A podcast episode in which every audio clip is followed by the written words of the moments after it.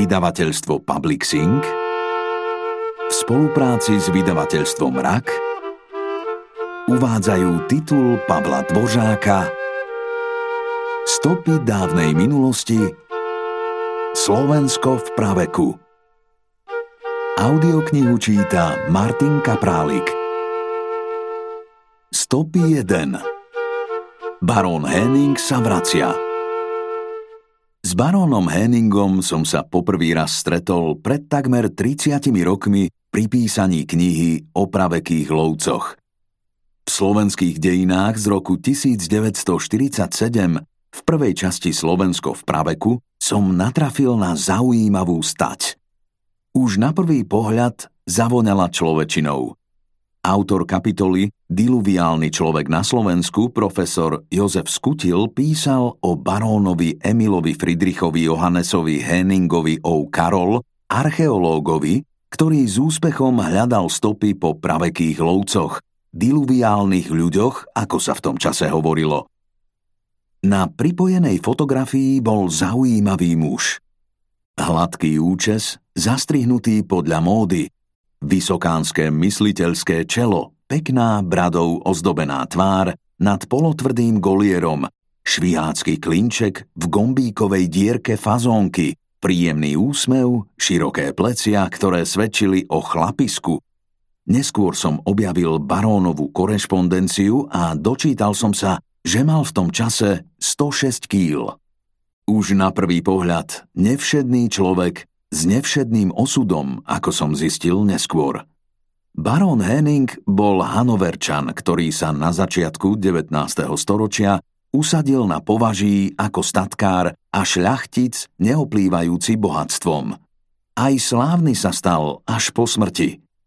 Písal o ňom nielen Skutil, ale aj Holuby, Kmeď, Rizner, Halaša, Medvecký, Janšák, Eisner, Dobiáš, Budinský, Krička, Benninger, Pieta a mnohí ďalší.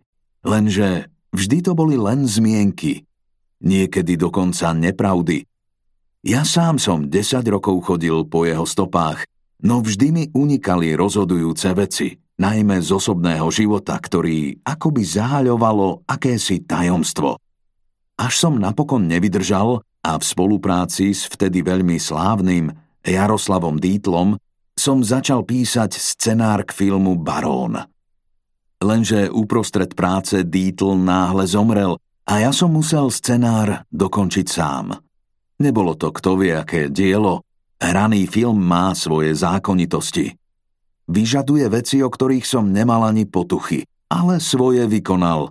Minimálne to, že som poprvý raz výrazným spôsobom zverejnil svoj záujem o Henningovskú problematiku. Napokon, film sa dočkal prinajmenšom 10 repríz, takže to s ním azda nebolo celkom najhoršie. Barónov príbeh som potom spracoval ako seriál v týždenníku Nové slovo.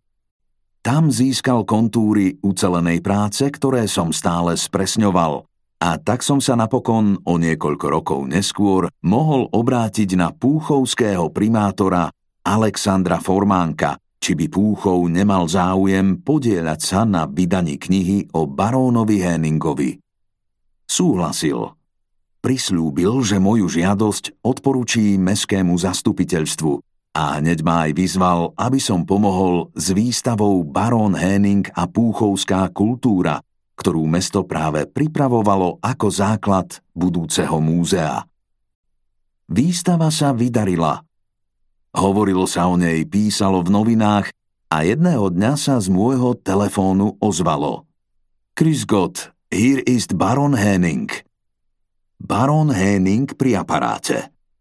Zo začiatku som si myslel, že si zo mňa kto si strieľa, ale potom sa ukázalo, že sa mi skutočne ozval Barón Henning, barónov pravnuk Ján. Naozajstný aristokrát s dlhým rodokmeňom a menom Johann de Nepomuk Karl Erkinger Bertold Maria Jaroslav Georg Pius Johann Don Bosco Konrad de Parcam Eiret. Pán na bavorskom hrade Zönching, majiteľ rozľahlých polí a lesov, a práve posledná okolnosť ho priviedla na Slovensko. Hľadal u nás lesných robotníkov, a našiel stopu po svojom predkovi, ktorý sa z nejasných dôvodov takmer vytratil z povedomia rodiny. O krátky čas za mnou pricestoval aj s rodinným archivárom Michaelom Rennerom a plným kufrom starých fotografií a listov, medzi iným aj listov Andreja Kmeťa, Pavla Zocha a ďalších učebnicových priezvisk. A tak sa zrodila kniha Podivný barón s podtitulom Kniha o nevšednom osude baróna Emila Friedricha Johannesa Henninga O'Carroll, ktorá vyšla aj po nemecky, keď sa ukázalo, že tajomný predok patrí medzi najvýznamnejších príslušníkov Henningovského rodu.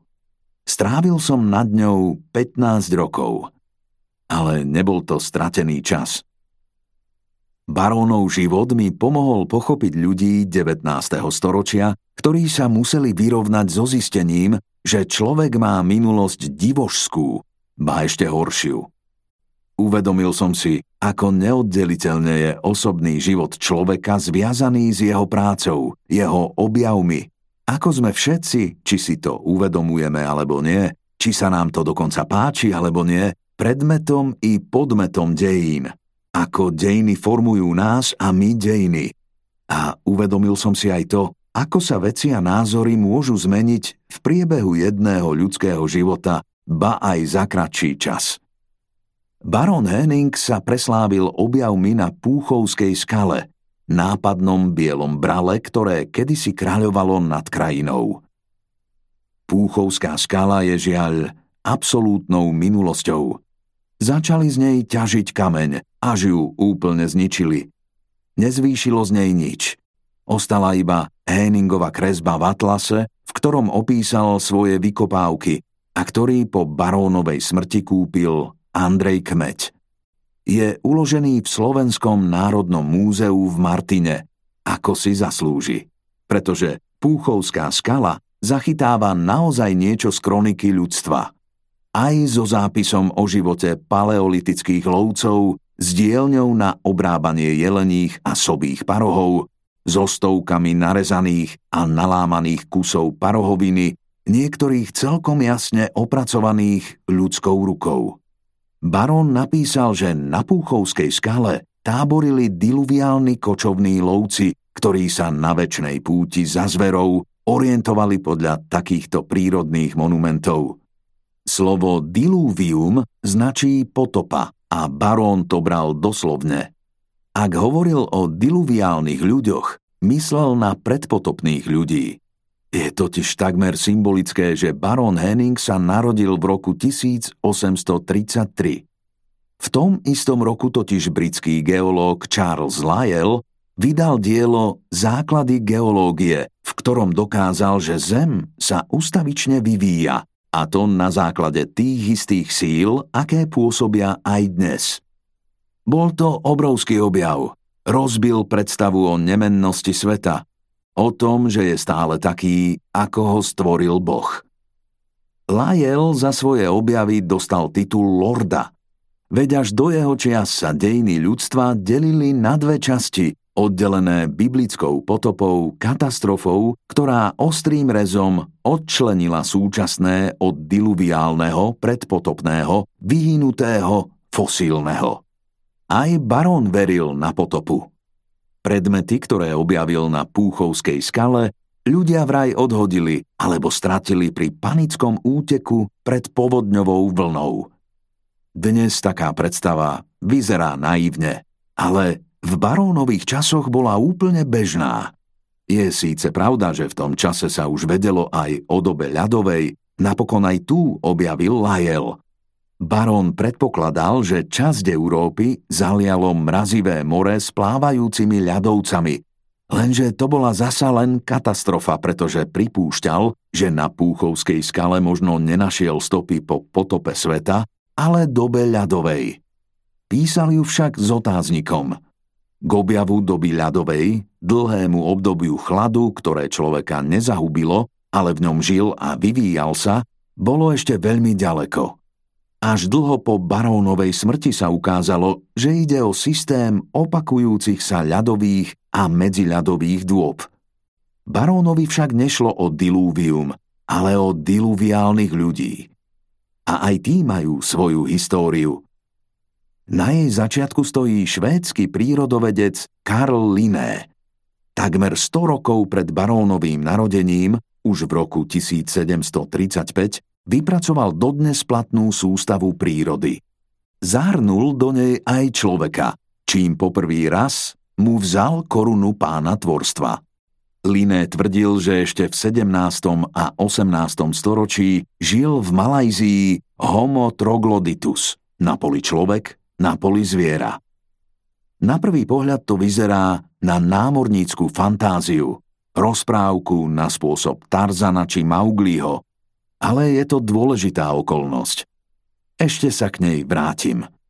Barón mal iba 14 rokov, keď sa odohral ďalší zlomový objav. Francúzsky colník, riaditeľ colnej správy a amatérsky archeológ Jacques Boucher de Perthes po 10 ročia trvajúcej práci nazbieral vo Francúzsku v naplaveninách rieky Soma kamenné nástroje lovcov premiešané s kostiami vyhynutých zvierat, čím dokázal existenciu diluviálnych ľudí, lovcov, ktorí žili v tom istom čase ako dnes už nejestvujúce zvieratá a spolu s nimi našli svoj koniec pri potope sveta. Vedci to zo začiatku odmietali ako nezmysel. Ľudia a mamuty predsa nemohli žiť odrazu. Iba potom, keď k Some pricestoval Lyell a Pertovú domnienku potvrdil, začala sa honba na diluviálneho človeka. Malý Emil mal v tom čase celkom iné starosti. Dospel, dal sa na vojnu, stal sa dôstojníkom, oženil sa. Dočkal sa prvých detí, 2 dcér. Na archeológiu ešte ani nepomyslel a tak sa azda ani nedozvedel, že nemecký stredoškolský profesor Fuhlrott pripísal primitívnu lebku, objavenú v jaskyni v Neandertale, predchodcovi dnešného človeka, ktorého ľudstvo prijalo síce s odporom, ale napokon sa muselo so svojím divým predkom, pračlovekom, zmieriť. Keď mal barón Henning 26 rokov, vystúpil anglický prírodovedec Charles Darwin s vývojovou teóriou, podľa ktorej sa vyvíjajú nielen zvieratá, ale aj ľudia. Zrodili sa zo zvieracích predkov, medzi človekom a zvieraťom muselo teda čosi byť, akýsi medzistupeň. A Darwinovi stúpenci, niekedy revolučnejší ako ich majster, sa dali do hľadania. Kto si sa rozpamätal na Linného troglodytov? Možno sa teda kdesi v džungliach, pralesoch alebo v horách ešte skrývajú ako živé skameneniny. Iní tvrdili, že je to hlúposť, lebo zvieratá žijú v nás, v neprebádaných zákutiach nášho mozgu. A tak napríklad idiotizmus nie je vrodená duševná choroba, ale atavizmus, dedičstvo po zvieracích predkoch. Rovnako ako kostrč, ktorú máme všetci. Alebo nadmerné ochlpenie. Ďalší bádatelia všetko postavili na archeológii. Našich predkov vraj treba vykopať spod zeme a ako sa neskôr ukázalo, mali pravdu.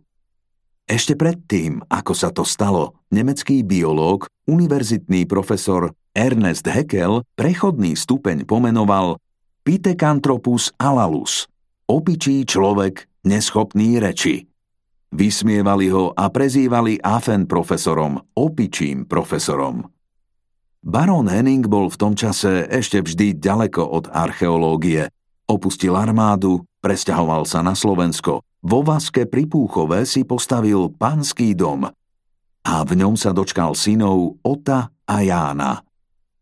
Bol vášnivým hráčom a poľovníkom, ale aj tak som si neistý, či vzal na vedomie, že práve v tom čase sa lovecká éra ľudských dejín všeobecne prijala. Prestala byť doménou prírodovedcov. Jej výskumu sa ujala aj archeológia. V roku 1865 britský historik John Lubbock rozdelil dovtedy jednotnú dobu kamennú na 2 časti. Na staršiu paleolit a mladšiu dobu kamennú neolit. A o 7 rokov neskôr vypracoval francúzsky bádateľ Gabriel Mortier prvý systém delenia paleolitu na niekoľko vývojových stupňov. Lenže to nebola história. Obaja bádatelia delili kamenné nástroje, kým ich výrobca, človek, zostával záhadou.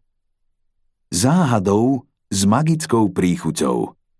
O to magickejšou, že vlastne všetko, čo sa dovtedy našlo, pochádzalo z jaskýň. Zdalo sa, že Liného trogloditi, jaskinní ľudia, boli realitou.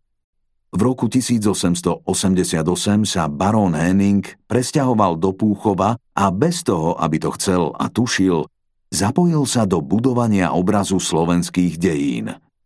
Celkom náhodou sa oboznámil s nádhernými mečmi z doby bronzovej, objavenými na Púchovskej skale. Pokúsil sa nájsť ďalšie a tým už doživotne prepadol archeológii. Bol to cudzinec, Nemec, Hanoverčan, ale nežil vo vzduchoprázdne. Býval na Slovensku, získal si slovenských priateľov a prostredníctvom nich začal chápať ťažké národné postavenie Slovákov. Takto písal 10. decembra 1888 svojmu najdôvernejšiemu priateľovi Ľudovítovi Holubimu. Nedám sa botanikou odviesť od archeológie, lebo jedno aj druhé sa dá robiť odrazu. Dejiny sú napokon prírodopisom človeka. A súčasná maďarizácia je tiež prírodný úkaz. Nepoznám nejaký prípad, aby sa niekde dialo čosi podobné. Ak by si Židia menili mená na Schwarzfi, Weissfi, Rotfi, ešte by som nemal námietok. Ale meniť ich na Siláni, Sitáni, Zimáni, to je až príliš originálne. Chápem, že ste roztrpčení pre maďarský diktát ohľadom pomaďarčovania mien obcí. Neviem, či chápal všetko, je však isté, že sa pokúšal nájsť údajný Púchovský hrad. A tak azda pochopil aj to, že najväčším problémom Slovákov sú dejiny. Sotva ich vnímal ako celok, vyhranený národ. Slováci boli preňho Holuby, Púchovčania, obyvatelia Vasky, Trenčania, Martinčania. Inak sa to napokon v jeho časoch ani nedalo. No možno sa zamyslel nad tým, ako je možné, že si dali vziať dejiny. Dokonca nezriedka sa ich odriekli aj sami. Napokon, veď to sa deje dodnes, nie je málo tých, čo uhorskú časť slovenských dejín výslovne odmietajú. Neviem ani ja, prečo sa to stalo. Azda preto, lebo história národa sa stotožňovala s históriou štátu, čo vôbec nie je to isté. Je špecifickým javom slovenských dejín, že sa vždy odohrávali v širšom kontexte mnohonárodnostného štátu, tak to bolo ešte 100 rokov po barónovej smrti, ale to neznamená, že nejestvujú. Iba si vyžadujú iný pohľad. Triezvy a pokojný pohľad bez národnostnej, politickej a akejkoľvek inej zaujatosti. Aj preto je pre Slovákov osobitne dôležitý anonymný právek, ktorý napríklad autor Dejín národa českého v Čechách a na Moravie, František Palacký, chápal len ako trochu kurióznu predohru k dejinám českej štátnosti. Niekedy sa hovorí o zmysle dejín. Dejiny nemôžu mať zmysel rovnako ako nemá zmysel čas. Jednoducho plynú. Rozhodne má však zmysel ich skúmanie, a v slovenských pomeroch bez dejín štátnosti je úlohou historikov zaplňať dejiny udalosťami a ľuďmi. Pravda nie umelými modlami, ako sa často deje, keď sa priezvisko povýši na symbol, lebo je to jednoducho falošné. Naozaj netreba zabúdať, že úlohou dejepisu je skôr pochopiť a vysvetliť, než hodnotiť. Nie je to jednoduché. Keďže Slovensko nemalo svoju štátnosť, nemalo politické, ale len etnické hranice, ktoré nebývajú dosť určité. A navyše sa menia, čo sa v staršej minulosti nedá sledovať. A to veľmi výrazne komplikuje chápanie slovenskej histórie. Čo je však ešte horšie, história sa často obracala proti Slovákom. Stávala sa bičom, ktorým sa trestalo národné sebavedomie. Delila národy na historické a tie ostatné bez histórie. A a teda aj bez nárokov na čokoľvek. Nie je to teda náhoda, ak je historické vedomie Slovákov nízke. V revolučných časoch 1848 až 1849 odporoval ktorýsi sedliak Jozefovi Miloslavovi Urbanovi značením volajúcemu do boja za národnú slobodu, že prečo by si vraj mal pre jazyk dať strieľať do brucha. A ako píše Ferdinand Peroutka v prvom zväzku diela Budování státu, v roku 1919 dostávali ščítací komisári na východnom Slovensku pri zisťovaní národnosti takúto odpoveď. Hútorím po slovensky i po maďarsky. A keď sa spýtali priamo na národnosť, či sa dotyčný cíti ako Maďar alebo Slovák, najčastejšie sa dozvedeli: a to všetko jedno. Azda však nezáleží na tom, čo tí ľudia hovorili. Dôležité je, že boli a zostali Slovákmi. A tak je povinnosťou historikov, aby im vyšli v ústrety a zbavili ich predstavy, že dejiny sú len panské huncúctvo. No nie len to. Barón Henning a jeho pravnuk sú dôkazom, že práve mnohonárodnosť štátov, v ktorých Slováci žili, vytvárala mosty a mnohé z nich stoja dodnes. Stačí ich pozametať a môžu sa nanovo používať. V čase, keď som písal knihu o podivnom barónovi, sa v politike, no nie iba v nej, skloňovalo heslo Európa. Práve dejiny najlepšie dokazujú, že Slováci do nej vždy patrili a patria dodnes. A barón Henning sa podľa toho správal, hoci mal aj iné starosti. Boli to zložité časy. Spor o ľadovú dobu sa ešte neuzavrel, vývojové teórie mali nezmieriteľných odporcov. Súvekosť ľudí s mamutmi sa považovala za vylúčenú a aj uhorský diluviálny človek sa stal predmetom mnohých debát. Jedni ho chceli objaviť, iní to už vopred vylúčovali a nejestvoval argument, ktorý by ich presvedčil o opaku. V roku 1871 vykopali v Liskovskej jaskyni pri Ružomberku pod vrstvou sintru primitívnu lebku. O 3 roky neskôr objavil Matej Badáni nástroje diluviálnych ľudí v jaskyni Aksamitka v Pieninách. V roku 1879 našiel Samuel Roth vo Veľkej ružínskej jaskyni ohnisko a pri ňom kosti fosílnych zvierat. Všetkých a aj mnohých ďalších odmietli. Nespravodlivo. Lebka z Liskovskej jaskyne mohla byť dokonca neandertálska. Už sa to žiaľ zistiť nedá. Zhorela za druhej svetovej vojny počas bojov o Budapešť. Medzi Badániho nálezmi sa pri revízii v roku 1954 našiel hrot z osobieho parohu. Pravosť Rotovho ohniska sa potvrdila 30 rokov po smrti objaviteľa a diskusia o uhorskom diluviálnom človeku sa skončila fakticky až vtedy, keď už Uhorsko nejestvovalo a aj slovo diluviálny stratilo svoj pôvodný, predpotopný zmysel. No v Henningových časoch otázka súvekosti ľudí a mamutov rozdelila vedecký svet. V severomoravskom predmostí u Přerova sa našli kosti stoviek, hádam aj tisícok mamutov. Moravskí bádatelia medzi nimi objavili kamenné nástroje. Dánsky bádateľ Japetus Steenstrup, ktorý v roku 1883 predmostí navštívil, to ako dôkaz súvekosti odmietol. Až ľudia z čias Sobov vraj objavili čriedu mamutov, ktorá dávno predtým zahynula v snehovej výchrici. Zmrznuté zvieratá využívali tak ako súčasní Jakuti na Sibíri, ktorí mamutím mesom krmia psov a kly predávajú priekupníkom. Karel Jaroslav Maška absurdnú predstavu odmietol a odpovedal skutočne impozantne. Už nasledujúci rok objavil nielen nástroje, ale aj samých lovcov mamutov, hromadný hrob, najväčší na svete, a potom spolu s ďalšími bádateľmi aj sošky, ktoré vyrobili, dodnes vrchol paleolitického umenia. Pochybnosť má celosvetovú platnosť. Holandský lekár Eugène Dubois sa rozpamätal na liného trogloditov. Vstúpil do armády, dal sa odveliť do Indonézie a v rokoch 1891 až 1893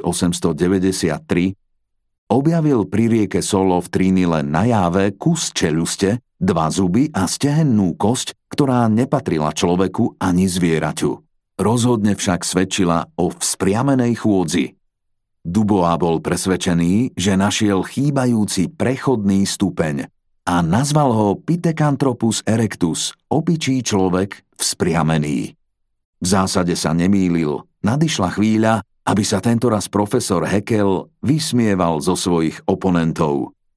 Lenže v roku 1895 podrobili niektorí bádatelia Pithecanthropa takej zdrvujúcej kritike, že sa ho sám Dubois zriekol a k svojej myšlienke sa nevrátil ani potom, keď vývoj človeka zo zvieracích predkov potvrdili aj ďalšie nálezy. Krátko predtým objavil barón Henning na Púchovskej skale táborisko lovcov sobov a zdá aj mamutov, ktoré mohlo uzavrieť akademickú diskusiu o uhorskom diluviálnom človeku, ale neuzavrelo. Jeho paleolitickým nálezom sa nevenovala nejaká pozornosť a vlastne sa ani nemohla. Väčšiu časť barónovej zbierky kúpilo múzeum vo Viedni, lebo tamojších odborníkov zaujali efektné nálezy z doby bronzovej a rímskej. Zvyšok zbierky kúpil po barónovej smrti Andrej Kmeť pre budúce Národné múzeum v Martine. Ani tam diluviálne nálezy nikoho neupútali. Skutil videl, že ešte po 30 rokoch boli parohy, aj parohy sobov, zamazané od blata a nahádzané na jednej hrbe. Je takmer nepochopiteľné a neuveriteľné, ako mohli Henningové diluviálne púchovské nálezy upadnúť do úplného zabudnutia, hoci mnohé mladšie, najmä germánske pamiatky z Púchova, boli v literatúre vcelku dosť známe. Rozhodne to nebola barónova chyba. Počínal si veľmi zdatne a rozlišoval aj pôdne vrstvy. V diluviálnom íle objavil polámané kosti väčších cicavcov, kus kosti mamuta, takmer metrové rebro, ktoré pripísal veľkej rybe, veď išlo o potopu, dokonca aj ľudský zub. Prvý kostrový objav človeka zo staršej doby kamennej na Slovensku. Na ďalší, a dodnes jestvujú len 2 alebo 3, bolo treba čakať desiatky rokov. V máji 1889 našiel Výle dokonca celú ľudskú kostru s hlavou jelenia pri nohách. Jedinečného nálezu sa však zriekol a správne ho zaradil do doby bronzovej. Aj to svedčí o barónovej veľkosti a prezieravosti, lebo mladší bádatelia o niekoľko desaťročí povýšili púchovské nálezy na kľúč. Otvorili ním zvláštne historické obdobie, púchovskú kultúru, ktorá vyriešila problém zániku naddunajských Keltov. A Kelti, to už je svetová história, vďaka barónovi Henningovi s osobitnou slovenskou kapitolou. Záver barónovho života poznačili choroby. V roku 1892 dostal ťažký zápal pohrudnice, ďalší rok týfus a už nikdy celkom nevyzdravel. Vo svojom poslednom liste z 28. júla 1894 napísal priateľovi Ľudovítovi Holubimu, že schudol takmer 30 kg. O 7 týždňov 15. septembra 1894 zomrel. Mohol sa dočkať slávy objaviteľa uhorského a teda aj slovenského paleolitu. Namiesto toho upadol do zabudnutia. Treba však pripomenúť inú vec. Počas jeho života, a ten nebol dlhý, teda za jediný ľudský život, sa názory na svet celkom prevrátili, lebo do kolísky dostal Lyellove základy geológie a do hrobu Dubovho Pithecanthropa. Chodím často na stretnutia s čitateľmi. Pre spisovateľa značia to isté ako pre herca diváci. Neraz sa ma pýtajú na baróna Henninga a vtedy zvyčajne odpovedám, že zo začiatku pred 30 rokmi mi pripomínal môjho milovaného otca. Dnes si už sám pripadám ako podivný barón. A tak je to aj s touto knihou. Je výsledkom práce 30 rokov, počas ktorých som o najstaršej histórii napísal 10 kníh a nakrútil 100 dokumentárnych filmov. Táto kniha je ich sumár, obohatený tým najdôležitejším zistením. Všetko sa odohráva v čase a priestore, ale história dokonca v 3 časoch. Jeden je čas skutočnej histórie, druhý čas jej objavu a ten tretí je individuálny čas každého z nás, ktorý v nás tiká ako časovaná bomba. Nič nepochopíme, ak túto skutočnosť pustíme zo zreteľa. A tak je to aj s priestorom histórie. Odohráva sa na obrovskom území neodmysliteľných súvislostí. Už spomenutý Dubois našiel kosti pitekantropa v Indonézii. Darwin zbieral doklady o vývojovej teórii až v Amerike. Neolitickú revolúciu, o ktorej ešte len bude reč, objavil Vere Gordon Child, rodák z Austrálie. A na všetky tieto skutočnosti sa neodmysliteľne viažú aj najstaršie dejiny Slovenska. A poznanie histórie, to už vôbec nemá hraníc. Vlastne len 3. rozmer priestoru, podobný na čas tikajúci v našom tele a vedomí, môžeme ako tak ovplyvniť. Uzavrieť ho do lastúry predpojatosti, alebo naopak. Nechať ho voľný, slobodný a nad ním sa potom vznášať. Niekedy jazdá aj na krídlach fantázie. Už len preto, lebo z nadhľadu je všetko jasnejšie i krajšie.